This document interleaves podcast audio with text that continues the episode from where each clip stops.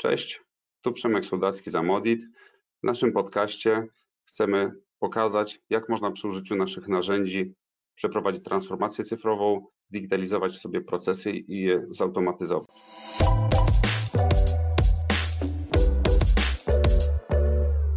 Cześć.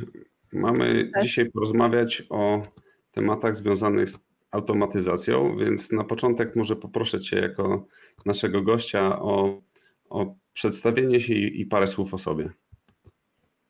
Dziękuję. Dziękuję za zaproszenie i za możliwość poruszenia takiego e, ekscytującego tematu. Ja nazywam się Iga Leśniewska. Pracowałam i nadal pracuję w e, działach personalnych, wcześniej tradycyjnych, gdzie byłam generalistą, w tej chwili w modelu shared serwisowym. Wcześniej specjalizowałam się w polskim prawie pracy. Pracowałam według tych zasad, natomiast w tej chwili głównie wspieram pracowników z krajów nordyckich. Miałam okazję pracować zarówno w korporacji, jak i w startupie, w agencjach rekrutacyjnych.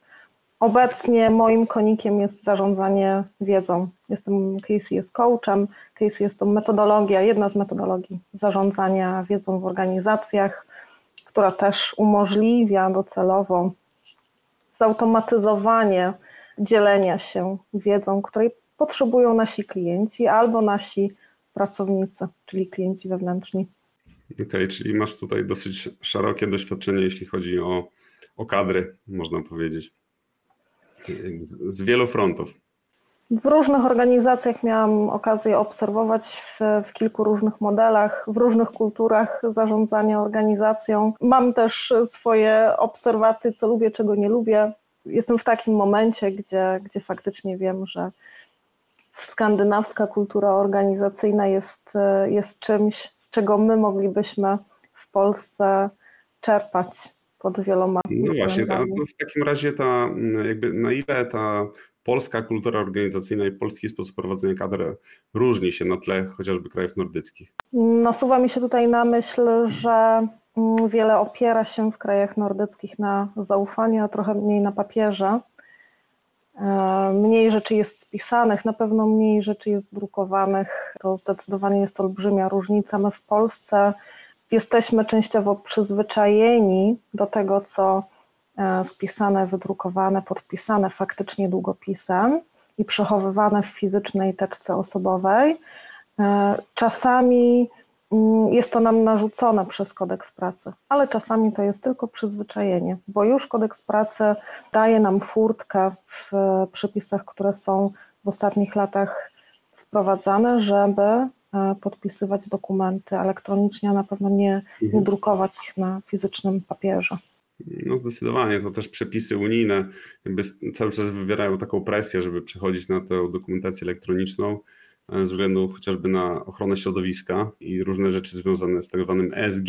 Także my też w ramach e, współpracy z klientami e, tego typu tematy często poruszamy, żeby to robić nie tylko taniej, ale też, żeby bardziej chronić środowisko. Okej. Okay. Mówisz, że w Polsce się dużo drukuje. Jakby wiemy, że coraz więcej przepisów pozwala, żeby nie drukować, nie podpisywać papierowo, tylko podpisywać elektronicznie. Natomiast czy jakby Twoim zdaniem są jeszcze rzeczy, które muszą być papierowo robione?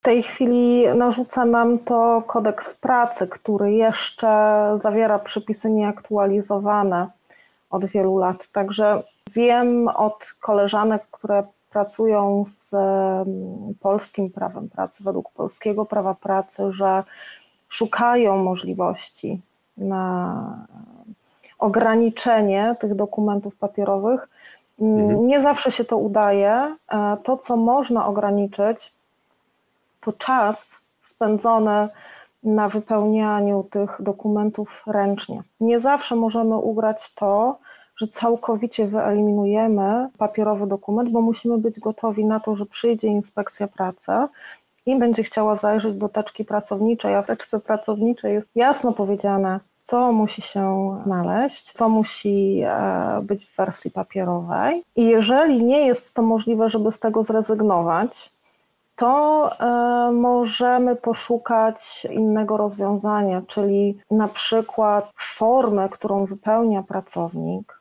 która zawiera wszystkie potrzebne dane do danego wniosku czy do deklaracji, którą e, HR-y pracownikowi mogą podsunąć tylko do podpisu, albo system, który zawiera już dane pracownika i ten pracownik sam może ten dokument ze swoimi danymi wygenerować, nie musi tam wypełniać tych wszystkich pól, w tych wszystkich kilkuset sprawach, które potrzebuje załatwić, o które potrzebuje zawnioskować w ciągu nawet kilku lat swojego zatrudnienia.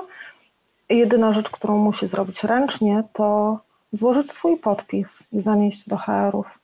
Tam, gdzie nie możemy wyeliminować dokumentu, możemy sobie ułatwić życie i chociaż zaoszczędzić trochę czasu. Ja się uśmiecham, bo jakby mówisz coś, co czasami słyszę od y, osób z HR-u, a, a, tak naprawdę mm, już sporo przepisów, e, między innymi jest rozporządzenie ministra pracy, które pozwala przenieść teczki pracownicze do wersji elektronicznej. Jest ileś regulacji, które jakby trzeba spełnić, czyli taki dokument, jeśli był papierowy, przenosimy go do teczki, musi być zeskanowany z odpowiednią jakością, są, są na to konkretne e, wymogi. Dodatkowo musi być opatrzony pieczęcią kwalifikowaną pracodawcy lub podpisem kwalifikowanym pracodawcy i wtedy taka teczka może być elektroniczna, ale musi być cała. Czyli jeśli mamy jakieś stare dokumenty w tej teczce, trzeba je wszystkie zeskanować. Teczka musi być w całości papierowa lub w całości elektroniczna ale możemy mieć tak, że niektórych pracowników mamy tylko papierowo, a niektórych tylko elektronicznie. I możemy sobie tak stopniowo to robić, nie musimy tego wszystkiego robić naraz. Ale to jest właśnie bardzo fajne, bo wiele osób nie wie o tym, albo jest przekonana, że niby można, ale, ale może lepiej byłoby tego nie robić, bo to jest, często są nie tyle ograniczenia prawne, co takie trochę przyzwyczajenia. Tak? E, z tymi podpisami to też jest tak na przykład dylemat, czy można umowę o pracę podpisać elektronicznie bo oczywiście tam powiedzmy umowa zlecenia to ok, jakiś powiedzmy wniosek, nie wiem, o wydanie karty na siłownię, no to wydaje się też można elektronicznie, nie ma problemu, ale jeśli umowa o pracę, no to już pewnie musi być podpis kwalifikowany. I to też jest trochę mit. Jest ileś kruszków prawnych. Po stronie pracodawcy musi być podpis kwalifikowany, ale czy pracownik musi mieć, bo to było bardzo niepraktyczne. Są przepisy takie, gdzie umowa o pracę powinna być podpisana podpisem kwalifikowanym, ale nie pod rygorem nieważności, co oznacza, że można podpisać prostszym podpisem elektronicznym, tak zwanym zaawansowanym, na przykład kodem SMS-owym, o ile pracodawca później podpisze to podpisem kwalifikowanym. Także takie możliwości są. Ok, ale powiedzmy, wróćmy jeszcze do tych Twoich e, specjalizacji, czyli zarządzania wiedzą. Tak? Patrząc tak z szerszej perspektywy, no bo zajmujesz się, jak pracowałeś w różnych firmach, e, pracujesz jeszcze w tej chwili z krajami nordyckimi i masz spojrzenie szersze niż powiedzmy przeciętna osoba z HR-u. E, co jest przed nami, jeśli chodzi o, o przyszłość HR-u? Jakie, jakie są trendy, które, które się tutaj pojawiają? Myślę, że HR nie są tutaj wyjątkiem, jeżeli chodzi o to, co nas czeka. Mimo, że przyszłość nie jest łatwa do przewidzenia, możemy opierać się na badaniach, które już istnieją, chociażby e, na raportach udostępnionych przez World Economic Forum lub e, tutaj po sąsiedzku przez InFuture Institute, który zajmuje się badaniami najważniejszych, najnowszych trendów, opisuje to, dokąd zmierza nasz świat I możemy tutaj mówić o takiej perspektywie trendów na najbliższe 5 lat. To, co teraz jest wiodące, to, co obserwujemy, to to, że zmierzamy do intensywnego rozwoju technologicznego, do postępującej digitalizacji. W zasadzie to już się dzieje. To nie jest coś, co, co nas czeka. Jeżeli tego nie, roz, nie, nie robimy w tej chwili, to znaczy, że nasz pociąg już odjeżdża. Taki trend, który się pojawił, to mm, bezkodowość możliwość pracy z aplikacjami, gdzie nie ogranicza nas trudność w zatrudnieniu wyspecjalizowanych deweloperów, także upowszechnienie aplikacji, e, które nam ułatwią digitalizację. To jest coś, co już się dzieje. Przeniesienie życia e, fizycznego do świata wirtualnego w każdym możliwym aspekcie turystyka, praca, życie prywatne, gotówka, sklepy to też już obserwujemy, to się dzieje, to będzie tylko postępowało, tak mówią badania. W zasadzie wydaje się, że już nie możemy pozwolić sobie na to, żeby podjąć decyzję e, i odciąć się od najnowszych technologii. Trudno jest tego uniknąć. E, już teraz e, najnowsze technologie zmieniają naszą pracę, wpływają na to, czego musimy się uczyć. Także myślę, że czeka nas w przyszłości to, że wszyscy będziemy uczyć się nowych umiejętności, zdobywać nowe kompetencje. W takim raporcie dotyczącym kompetencji przyszłości mówi się o tym, że mm, najważniejsze kompetencje, w które powinniśmy inwestować, to umiejętność posługiwania się najnowszymi technologiami, rozumienie big data, rozumienie jak działa sztuczna inteligencja. To są takie umiejętności związane z technologiami, ale bardzo ważną kompetencją w, wśród tych wymienionych jest ciekawość i uczenie się przez całe życie. To jest taka mm, kompetencja e, nietechnologiczna, która nam otwiera drogę do uczenia się tego, co będzie nam potrzebne w przyszłości. I w zasadzie dla mnie to jest taki fundament. Ta otwartość na to, że ten zestaw kompetencji, który teraz, teraz posiadamy, może okazać się nie do końca optymalny za 15 lat. No, zdecydowanie. Ja w biznesie już e, informatycznym jestem no, prawie 25 lat. Y, jak zaczynałem się zajmować komputerami, to było 30 lat temu, i to, co się zmieniło w tym czasie, to jest po prostu szokujące wręcz. Y, mój pierwszy komputer to był od obecnych komputerów wolniejszy no, kilkadziesiąt tysięcy razy i miał kilka milionów razy mniej pamięci. Tak? Jakby to, co wtedy dawało się robić na komputerach, a to co teraz, to jest E, teraz nawet zegarek, który mam na ręce, jest dużo bardziej potężny niż serwery 20 lat temu. E, więc jakby tutaj się dużo zmienia.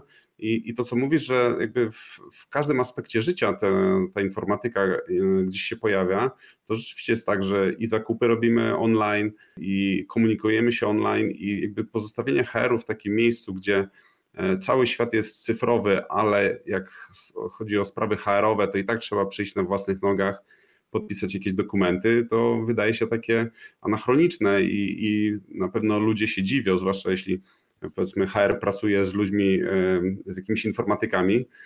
Mieliśmy taki przypadek e, firmy, która nie jest duża, ale i tak wdrożyła sobie całkowicie elektroniczne hery, bo jak mieli powiedzieć swoim pracownikom, e, którzy są informatykami, że mają przyjść coś podpisać, to oni się zastanawiali, co oni w ogóle robią w takiej firmie.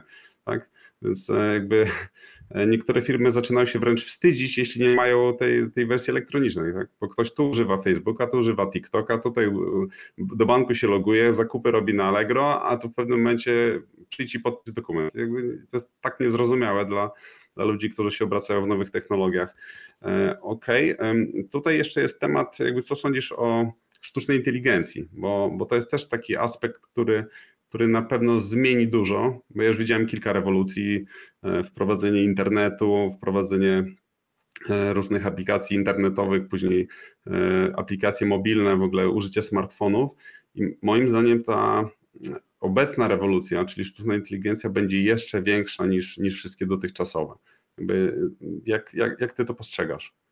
Sztuczna inteligencja e, jest e, takim modnym pojęciem w tej chwili i trochę nie wiemy, czy, czy się cieszyć, czy się obawiać. E, można mieć tutaj skrajne odczucia związane ze sztuczną inteligencją. Z jednej strony obawy, z drugiej strony olbrzymie możliwości, jak znaleźć kompromis pomiędzy możliwością wykorzystania sztucznej inteligencji na swój użytek, ułatwienie sobie życia, ale nie ponosząc zbyt dużego ryzyka.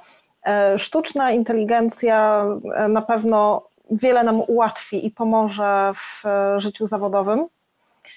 Cieszy mnie to, że są podejmowane próby uregulowania tego, co dostawcy sztucznej inteligencji mogą, jakie wymagania powinny spełnić, bo kiedy pojawił się internet, upowszechniły się e, telefony, aplikacje mobilne, to próby uregulowania tego pojawiły się dopiero po długim czasie. W tej chwili mam wrażenie, że reakcja jest szybsza, także to, że w Unii Europejskiej pracuje się nad przepisami, które mają zapewnić ochronę danych osobowych, chociażby z których korzysta sztuczna inteligencja, daje nadzieję. W HR-ach ochrona danych osobowych jest czymś, bez czego nie pójdziemy dalej. Nie zaryzykujemy, nie podejmiemy żadnego ryzyka w HR-ach, kiedy nie mamy pewności, że te dane są bezpieczne. Poza tym kiedy jest to uregulowane, mam wrażenie, że możemy bardziej zaufać tym rozwiązaniom e, opierającym się na sztucznej inteligencji i tego bym chciała jako osoba pracująca w HR-ach, żebym nie musiała się obawiać o te dane, z których sztuczna inteligencja korzysta. Więc cieszy mnie to, że jest próba uregulowania tego. Organizacje, które korzystają ze sztucznej inteligencji, niezależnie od, od tych prac w Unii Europejskiej, wprowadzają swoje zasady i starają się korzystać z tego mądrze i rozsądnie. To też cieszy. Znaczy ja tutaj Czy... jeden komentarz dam, bo powiedziałeś o Unii Europejskiej. Rzeczywiście Unia ma chyba najbardziej restrykcyjne przepisy, jeśli chodzi o ochronę danych osobowych, bo jakby na przykład jak się pojawił chat GPT, to Google zareagował, że swojego, swój system BART chce udostępnić i najpierw udostępnił w Stanach. Zanim wszedł do Europy, to minęło ileś miesięcy, żeby spełnić wymogi regulacyjne. Jakby to też jest, świadczy o tym, że to nie jest wcale takie łatwe i, i te przepisy są restrykcyjne. Tutaj jakby przeciwnym biegunem są Chiny, gdzie tam ochrona danych osobowych praktycznie nie istnieje, co daje Chińczykom przewagę, bo oni mogą wszystkie dane zbierać, mm, wykorzystywać, no tutaj władze mogą e, monitorować tych swoich e, obywateli, przydzielać im punkty jak w grze za dobre zachowanie, za złe zachowanie. E, no niestety tak jest u nich, co kraj to obyczaj, że tak powiem. Natomiast w Unii to jest mocno restrykcyjne i rzeczywiście My stosując różne rozwiązania, bo wdrażamy u klientów elementy sztucznej inteligencji, no to cały czas staramy się tak robić, żeby sztuczna inteligencja nie dostała się w żaden sposób do danych osobowych, może dostać się do innych rzeczy. Przykładowo, jeśli mamy robić raport, który powiedzmy zestawia jakieś dane osobowe, możemy y, tekstowo poprosić ten, tego czata, żeby nam zrobił zestawienie, ale ten czat tylko przygotuje w jaki sposób te dane mają być pobierane i jak mają być wyświetlane, ale samych danych nie dostanie. To są takie rzeczy, na które rzeczywiście warto zwracać uwagę, żeby, żeby te dane gdzieś nie wyciekły, no bo cały czas jednak te, te automaty są na jakichś serwerach, często w Stanach. Nie mamy pełnej kontroli nad tym, gdzie te dane trafią. Jeszcze właśnie tutaj a propos tej, tej generatywnej sztucznej inteligencji, tak, generative AI, to jest ciekawe, że jakby przez wiele lat, no bo te sieci neuronowe to w ogóle istniały już od, od wielu lat, ale zawsze sprowadzało się do tego, że sieć miała się nauczyć, żeby coś rozpoznać. Tak, pierwsze sieci to były do celów wojskowych, żeby rozpoznać, czy na danym obrazku jest czołg, czy tego czołgu nie ma tak? Więc dodawało po prostu odpowiedź. A, a teraz ta, ta sztuczna inteligencja rozwija się w stronę tego, żeby e, te sieci coś tworzyły. Tworzyły obrazki, tworzyły tekst, żeby można było z nimi rozmawiać i my nawet już w tej chwili wdrażamy takie rzeczy. Jest to ryzyko, że można niektóre zawody zastąpić sztuczną inteligencją. U nas nawet takie rzeczy się wydarzyły w marketingu. Pewne czynności, które były robione przez ludzi, robi sztuczna inteligencja co prowadzi do zwiększenia efektywności, ale jednocześnie redukcji zatrudnienia. I jest taki lęk, e, czy, czy my przypadkiem nie pozbawimy ludzi pracy. E, tylko tutaj jest trochę analogia do rolnictwa. Kiedyś, jak były żniwa, cała rodzina musiała się zjechać i te żniwa robić pracowicie przez dwa tygodnie. Teraz przyjeżdża kombajn w dwa dni. I to nie znaczy, że ci ludzie, co wcześniej te snopki zbierali, to, to nie mają pracy. Mają tylko inną. Tak? Jakby te całe społeczeństwo się przetransformowało i teraz chyba będzie podobnie. Zgadzam się. E, myślę, że takie nastawienie z, z, obawą i wrogością co do sztucznej inteligencji i mówienie o tym, że sztuczna inteligencja zabierze nam pracę jest półprawdą. Sztuczna inteligencja wpłynie na to, jak wykonujemy swoją pracę albo jaką pracę wykonujemy i wróciłabym do mm, tego przewidywania przyszłości i reskillingu, czyli zdobywania nowych kompetencji. My jesteśmy w takiej chwili, kiedy trochę musimy się przeprosić z tym, że być może nie będziemy przez całe życie wykonywali jednego zawodu w taki sposób, jak się nauczyliśmy go w wieku 20 lat. E, i wielokrotnie w ciągu naszego życia zawodowego będziemy zdobywali nowe kompetencje, uczyli się przeróżnych systemów, które przychodzą i odchodzą, zmieniają się. I naszą rolą, która nam się opłaca jest przyjęcie takiej postawy, znalezienie takiej pozycji w tym dyskomforcie zmiany, która jest dla nas komfortowa, żeby poczuć się w tym zmieniającym środowisku komfortowo, zamiast stawiać temu opór i sta starać się z tym walczyć, bo nie jest to dla nas przystosowawcze. No jeżeli, tak. będziemy się z tym, jeżeli będziemy się z tym boksować, to będziemy tracić energię. Znaczy, nie da się wygrać się... z postępem technologicznym. Tak? Jak wchodziły samochody, to dostawcy paszy dla koni protestowali, ale to jakby niewiele dało. Tak, I tak samochody się upowszechniły, więc tutaj myślę, że jest podobnie. Ale właśnie myślę to tutaj jest... też o innych zawodach, bo mówisz o rolnictwie. E, jest długa lista nieistniejących już zawodów, ale czy my za nimi tęsknimy? Czy tęsknimy za szturchaczem, budzikiem, który musiał na umówioną porę przyjść i stuknąć nam w okno? Albo jak stukanie w okno nie pomogło, to musiał zastukać do drzwi, a nawet mógł mieć klucz do naszego domu i nas skutecznie obudzić. Nie mógł pójść, dopóki nas skutecznie nie obudzi.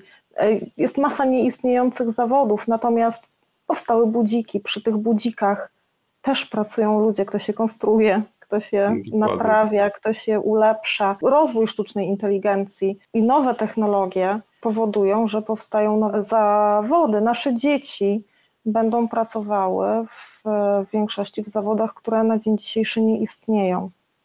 Czy to jest złe? To jest ciekawe, to jest Jest, jest cała masa zawodów, które niedawno powstały, na przykład optymalizacja SEO. Tak? To był zawód, który nie istniał, dopóki nie, nie, nie istniało SEO i nie były e, te silniki do wyszukiwania danych w internecie. Mnóstwo takich rzeczy teraz powstaje i zgadzam się z tym, że będą zawody nowe, e, które pewnie moje dzieci będą pracowały w zawodach, które jeszcze nie istnieją. Ale to może jakby wróćmy do tego HR-u jako takiego.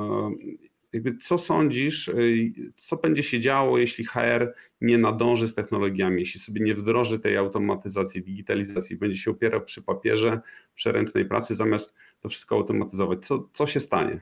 Zapracujemy się i utkniemy w tych nadgodzinach. Ja pamiętam sprzed kilkunastu lat, że przeróżne inicjatywy wdrażaliśmy w organizacji, dbaliśmy o różnego rodzaju usprawnienia w różnych działach i te HR-y zawsze były do pomocy, zawsze dbały o to, żeby tym wszystkim wesprzeć w tych wyzwaniach i można było do nas ze wszystkim przyjść, ale z drugiej strony HR też potrzebują pomocy też potrzebują spojrzeć egoistycznie na siebie, bo jeżeli będziemy sami siebie pomijać, nas będzie się pomijało, nie nadążymy za tym, czego potrzebuje od nas organizacja, będziemy nie takimi partnerami w biznesie, jak od nas nasza organizacja oczekuje, żeby stanąć na wysokości zadania. Jeżeli mamy ambicje być rzeczywistym, silnym partnerem biznesowym, to my też musimy iść z duchem czasu, nie tracić czasu na zadania, do których nasza głowa nie jest potrzebna. Głowy osób, które pracują w działach personalnych, nie są stworzone do tego, żeby wykonywać kilkadziesiąt razy tygodniowo to, tą samą prostą czynność. Nasze umysły mogą sobie poradzić ze znacznie trudniejszymi zadaniami, wsparciem w podejmowaniu strategicznych decyzji i w ten sposób o tym myślę. Czy możemy sobie pozwolić na to, żeby być takim pasywnym, biernym, reaktywnym partnerem biznesowym, czy może aktywnie wspierać organizację w tym, do czego dążymy? Tak, bo to jakby mm, z punktu widzenia organizacji, e, jeśli tylko dział HR-owy wykonuje czynności, które muszą być mechanicznie wykonane, to staje się miejscem kosztowym, gdzie chcemy tak naprawdę płacić jak najmniej za te HR-y. E, czym innym jest, jeśli HR wchodzi w taką rolę e, innowatora, który usprawnia biznes. Wtedy staje się zupełnie inaczej postrzegany, nie jako coś, co musi być, ale jest jakby złem koniecznym, tylko czymś, co może dać wartość biznesową. To jest rzeczywiście, wydaje mi się, ważna rzecz. E, jeszcze może bym Cię popytał jakieś konkrety, tak? E, e, powiedz, w jaki sposób wdrażać tą automatyzację? Na, na podstawie Twoich doświadczeń życiowych, zawodowych, jakie rzeczy można automatyzować, digitalizować i, i, na jakichś tam konkretnych przykładach, które powiedzmy się udały. Ja miałam okazję obserwować taki proces, kiedy odchodziliśmy od papierowych teczek osobowych kilka lat temu i faktycznie posługujemy się w tej chwili elektronicznymi teczkami osobowymi, co nie było łatwym zadaniem, wymagało inwestycji czasu, natomiast dało nam olbrzymi komfort, że teczki osobowe są dla nas dostępne z każdego biura na świecie. Ja no, ale też, też z domu tak naprawdę. I z domu, tak. No, wcześniej taki model e, shared serwisowy nie uniósłby pewnych procesów, gdyby nie możliwość posługiwania się elektronicznymi teczkami osobowymi. Ja w tej chwili, będąc w Polsce, mogę wspierać pracowników zlokalizowanych w innym kraju. Mam wgląd do wszelkich potrzebnych mi informacji, nie muszę być lokalnie w innym kraju. Także tutaj w, również wspierały nas nowe technologie. Te dokumenty trzeba było w odpowiedni sposób opisać i, i robot spowodował, że te dokumenty zostały w odpowiedni sposób, w zorganizowany sposób załadowane do tej elektronicznej teczki osobowej. Zrobione raz, w tej chwili to już działa, funkcjonuje. Ja widzę olbrzymi, olbrzymi benefit z tego. To jest jedna rzecz, którą miałam okazję zaobserwować, która się zadziała. Z drugiej strony, e, w tej chwili widzę, że radar jest mocno nastawiony na to, żeby usprawniać to, co możemy, niezależnie czy to są duże czy małe rzeczy, czasami to są prośby, wnioski, deklaracje, które są rzeczami powtarzalnymi, które wpadają do HR-ów. E, zdarza się, że ktoś do nas pisze w jakiejś sprawie, wszystkie informacje mamy, jednego detalu nam brakuje w jakimś wniosku. No ale do kiedy chcesz ten urlop wypoczynkowy? Albo z jakiego powodu ta absencja jest, żebyśmy wiedzieli, jak to oznaczyć w systemie. Kiedy wdroży się odpowiednią formę z e, przemyślanymi polami trafiają do HR-ów informacje pełne, czytelne, nie trzeba e, wracać do tego pracownika z dodatkowymi pytaniami, nie trzeba doprecyzowywać informacji. Dane z takiej formy w tej chwili mogą wylądować w systemie. Jeżeli jest potrzeba wygenerowania z tego dokumentu, to też za jednym kliknięciem dokument może zostać wygenerowany, podpisany i pracy ręcznej jest mniej. My oszczędzamy czas, nie musimy wracać do pracownika, pytać, nie musimy e, poprawiać ewentualnych błędów, jeżeli format narzucony jest przez system. Jest to bardziej mhm. czytelne, oczywiście, jeżeli nie musimy rozczytywać pisma ręcznego. Mm, no ja odczuwam, że część obciążenia takimi prostymi rzeczami jest zdjęta z moich barków dzięki mhm. temu. Znaczy ja właśnie może skomentuję od strony informatycznej, tak, jako że tym informatykiem jestem. To, co mówisz, rzeczywiście niektóre rzeczy są bardzo proste, tak, bo możemy wystawić e, portal pracowniczy, czym my się też zajmujemy, gdzie pracownik ma właśnie zestaw formularzy, zestaw wniosków, e, wybiera, że chce na przykład właśnie czy to urlop, czy też potrzebuje e, jakiś, złożyć wniosek o szkolenie, czy może właśnie potrzebuje jakiś benefit pracowniczy i może sobie tam to sobie robić sam. Ma do tego w sumie proste narzędzie, przeglądarkę internetową, e, może sobie podpisać, może sobie podpisać na przykład swoim smartfonem przy użyciu kodu SMS-owego, albo może użyć podpisu kwalifikowanego, jeśli ma. Jakby te rzeczy są. Są też te rzeczy, to co mówisz, automatyzacja e, dokumentów. Jeśli mamy dokumenty papierowe, tak, i zeskanujemy, to też e, nie musimy przepisywać. Mamy różnego rodzaju systemy OCR, które rozczytają nam dane, rozpoznają typ dokumentu, przypiszą do kategorii, w tych teczkach e, są te kategorie A, B, C, D, więc trafi dokument z właściwym typem dokumentu do właściwej części teczki i to się wydarzy samo w dużym stopniu. Także tego typu narzędzia są, to nie jest tak, że to jest jakieś e, science fiction, to po prostu się wdraża i, i, i jest.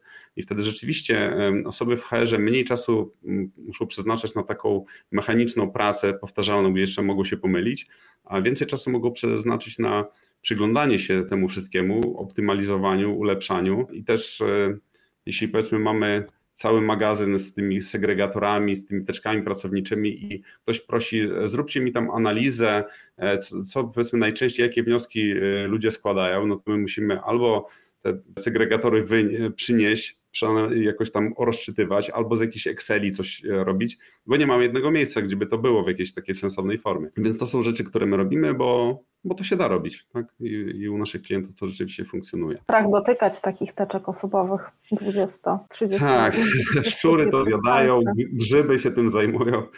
Także tak, tak, to jest. Właśnie, bo taka teczka papierowa jest w sumie dużo mniej bezpieczna niż elektroniczna, bo wydaje się, że jak wydrukuję, no to mam konkret, ale ta teczka może łatwo się e, zniszczyć, może się zalać, może się podpalić. Ciężko mieć kopię, tak jak powiedzmy robimy rozwiązania chmurowe, gdzie te teczki elektroniczne są przechowywane w dwóch serwerowniach, w dwóch różnych krajach w Unii Europejskiej i w każdej serwerowni w trzech kopiach, więc w sumie mamy sześć kopii to bezpieczeństwo jest bardzo duże, dostęp do tego jest mocno chroniony, czego się nie da zrobić na dokumentach papierowych, no bo tam można postawić strażnika tak, przy, tych, przy drzwiach do, do magazynu z teczkami, ale, ale to, to, to jest jednak dużo trudniejsze.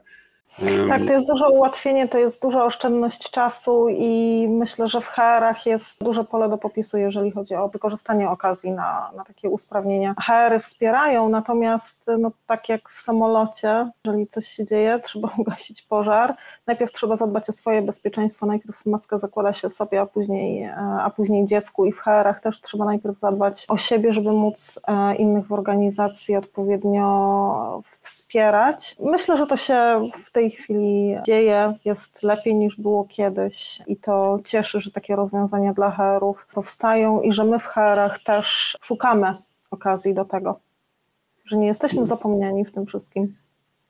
To jest, to jest bardzo dobra konkluzja tak naprawdę do, do naszej rozmowy, czyli e, po pierwsze, że się da, po drugie, że rzeczywiście to się dzieje i, i HR-y coraz bardziej się digitalizują i fajne to, co mówisz, że hery muszą to robić nawet dla własnego dobra, ze względu na e, dbanie o siebie, tak, o, o własną psychikę, o, żeby się nie wypalić zawodowo. A, tak, to jest, e, to jest rzeczywiście do, dobre podejście, czyli nie tylko dawanie wartości innym, ale też dbanie, dbanie o, o siebie. Wszyscy pewnie znają ten e, mem z jaskiniowcami, którzy ciągną wózek na kwadratowych kwadratach, bo przecież nie kołach, i ktoś do nich podchodzi z okrągłym kołem, a mówią, nie, nie mamy czasu teraz na jakieś ulepszenie, tak. jesteśmy zbyt zajęci. Tak, się zapracowali. No żeby tak nie było z HR-ami, nie?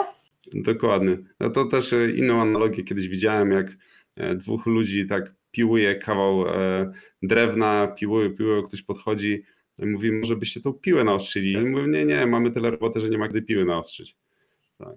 To, to, to jest dokładnie to. E, dobrze, także e, dzięki w takim razie za rozmowę. Było bardzo fajnie porozmawiać o, o tych tematach i, i, usłyszeć Twój punkt widzenia, twoje, twoje doświadczenia. Także bardzo dziękuję i do zobaczenia. Ja również dziękuję. Nauczyłam się czegoś nowego. Cieszy mnie to. Super, dzięki. Dziękuję. Do usłyszenia.